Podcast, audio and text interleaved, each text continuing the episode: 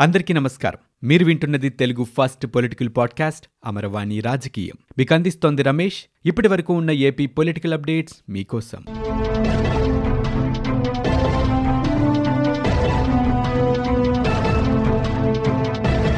రాజ్యాంగ పరిరక్షణలో న్యాయ వ్యవస్థ కీలక పాత్ర పోషిస్తుందని సుప్రీంకోర్టు ప్రధాన న్యాయమూర్తి జస్టిస్ ఎన్వి రమణ అన్నారు.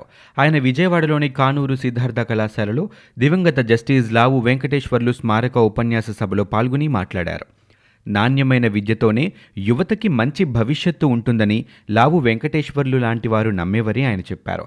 స్వగ్రామంలో గ్రంథాలయాన్ని స్థాపించారని వాలీబాల్ లాంటి క్రీడల్ని ఆయన ఎంతో ప్రోత్సహించేవారని ఆయన గుర్తు చేశారు. జస్టిస్ లావు వెంకటేశ్వర్లు ఆదర్శాలు ఆయన తనయుడు జస్టిస్ లావు నాగేశ్వరరావుకి స్ఫూర్తి అయ్యాయని ఆయన చెప్పుకొచ్చారు.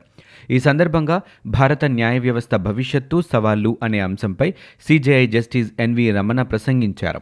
స్వాతంత్రం తరువాత అభివృద్ధి ఆధునీకరణ పారిశ్రామికీకరణ వైపు మల్లటంలో సవాళ్ళు ఎదుర్కొన్నామని ఆయన చెప్పారు. ఎన్నో సవాళ్ళు మన ముందున్నాయని రాజ్యాంగ పరిధులు తెలుసుకొని అందరూ పనిచేయాలని పేర్కొన్నారు. అలాగే జడ్జీలకు సాంకేతిక పరిజ్ఞానం చాలా ముఖ్యమని హ్యాకింగ్ అతిపెద్ద సమస్యగా మారిందని చెప్పారు. పంతొమ్మిది వందల తొంభైలో భారత ఆర్థిక వ్యవస్థ సంక్షోభంలో పడిందని సరైన సమయంలో సరైన నిర్ణయంతో దాన్ని అధిగమించామని చెప్పుకొచ్చారు. ఆ తర్వాత కొన్ని పారిశ్రామిక విధానం అమల్లోకి వచ్చిందని విదేశీ పెట్టుబడుల్ని ఆకర్షించేలా ఆర్థిక సంస్కరణలు వచ్చాయని గుర్తు చేశారు. ఇక న్యాయ వ్యవస్థ కూడా ఎన్నో సవాళ్ళను సమర్థంగా ఎదుర్కొంటుందన్నారు. రాజ్యాంగ పరిరక్షణలో కీలక పాత్ర పోషించాలని జస్టిస్ ఎన్వి రమణ ఈ సందర్భంగా పిలుపునిచ్చారు. విజయవాడ ఇంద్రకీలాద్రిపై భవానీ దీక్ష విరమణలు వైభవంగా జరుగుతున్నాయి. కనకదుర్గ అమ్మవారిని దర్శించుకునేందుకు రాష్ట్ర వ్యాప్తంగా వివిధ ప్రాంతాల నుంచి పెద్ద ఎత్తున భక్తులు తరలివస్తున్నారు. భారీగా దీక్షా పరులు తరలివస్తూ ఉండడంతో అధికారులు అవసరమైన ఏర్పాట్లు పూర్తి చేశారు. ఇప్పటికే ఎలాంటి లోపాలు లేకుండా అన్ని శాఖల అధికారులు సమన్వయం చేసుకుంటూ దీక్షా విరమణ కార్యక్రమాన్ని కొనసాగిస్తున్నారు.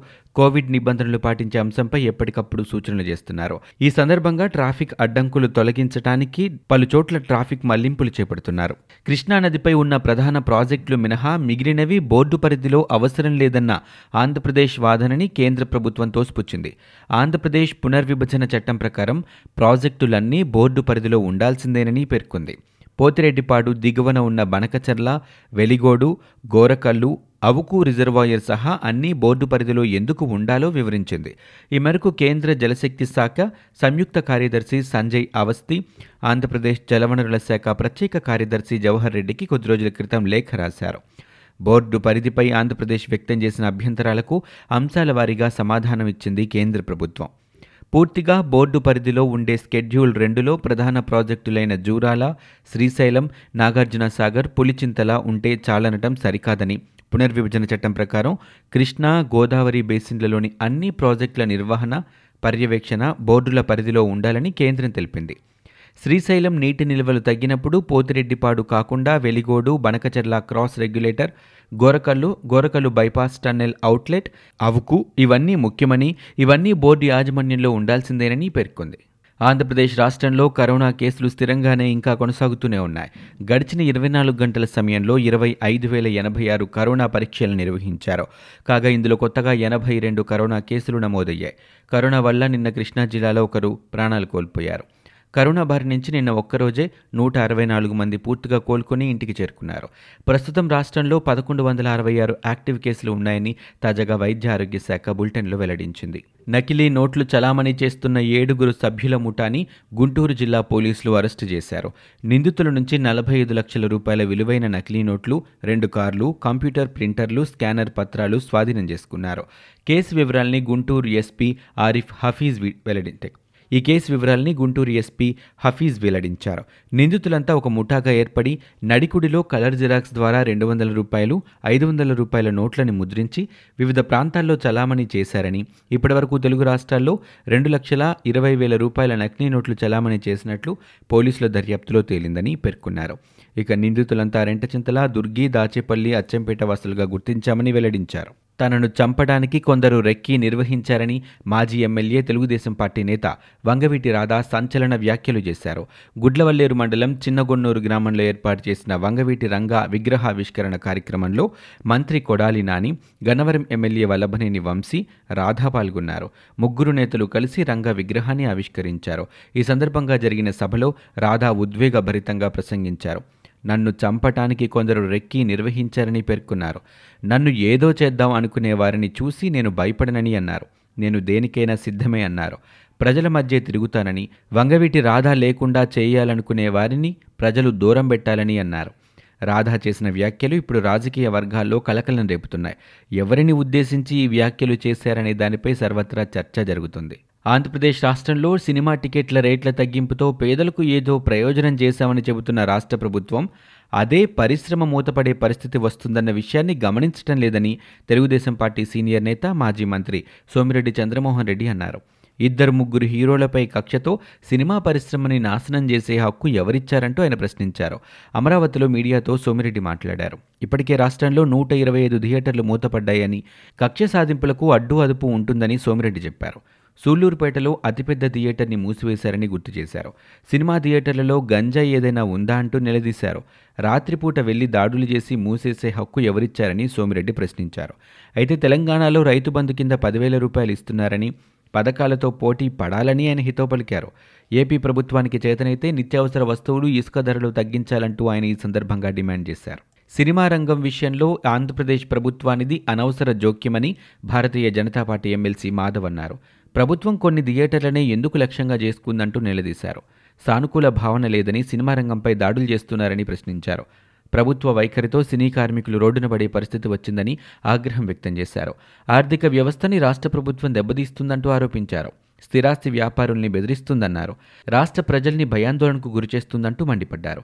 విజయవాడలోని పార్టీ కార్యాలయంలో మాధవ్ మీడియాతో మాట్లాడారు. ప్రభుత్వ వైఫల్యాలపై ఈ నెల ఇరవై ఎనిమిద ప్రజా ప్రభుత్వ వైఫల్యాలపై ఈ నెల ఇరవై ఎనిమిదిన ప్రజాగ్రహ సభ నిర్వహించనున్నట్లు వెల్లడించారు. సభకు ముఖ్య అతిథిగా కేంద్ర మంత్రి ప్రకాష్ జవదేకర్ హాజరవుతారని వెల్లడించారు. ఈ కార్యక్రమానికి ప్రభుత్వ వైఖరితో ఇబ్బంది పడేవారని ఆహ్వానించినట్లు ఆయన తెలిపారు. తెలుగుదేశం పార్టీ నేత వంగవీటి రాధాని గన్నవరం ఎమ్మెల్యే వల్లభనేని వంశీ కలిశారు. విజయవాడలోని రాధా కార్యాలయంలో వీరు భేటీ అయ్యారు. ఆ తర్వాత వంగవీటి రంగా ముప్పై మూడవ వర్ధంతి సందర్భంగా బందర్ రోడ్లోని ఆయన విగ్రహానికి రాధా వంశీ పూలమాలలు వేసి నివాళులర్పించారు. ఈ సందర్భంగా రాధా మాట్లాడుతూ వంగవీటి రంగా ఆశయ సాధనకు కృషి చేస్తానని చెప్పారు. రంగవర్ధంతి సందర్భంగా పెద్ద ఎత్తున అభిమానులు అక్కడికి చేరుకున్నారు. మరోవైపు వంగవీటి రాధా వల్లభనేని వంశీ భేటీపై రాజకీయ వర్గాల్లో చర్చ జరుగుతోంది. చిత్తూరు జిల్లా కుప్పం మండలం మొలకలపల్లె గ్రామానికి చెందిన తెలుగుదేశం పార్టీ కార్యకర్త మురళిని వైఎస్ఆర్ కాంగ్రెస్ పార్టీ నేత రెస్కో చైర్మన్ అతని అనుచరులు కిడ్నాప్ చేసి దాడి చేయడాన్ని నిరసిస్తూ కుప్పం పోలీస్ స్టేషన్ ఎదుట తెలుగుదేశం పార్టీ శ్రేణులు ఆందోళనకు దిగాయి. దాడికి పాల్పడిన వారిని అరెస్టు చేసే వరకు నిరసన విరమించేది లేదని పేర్కొన్నాయి.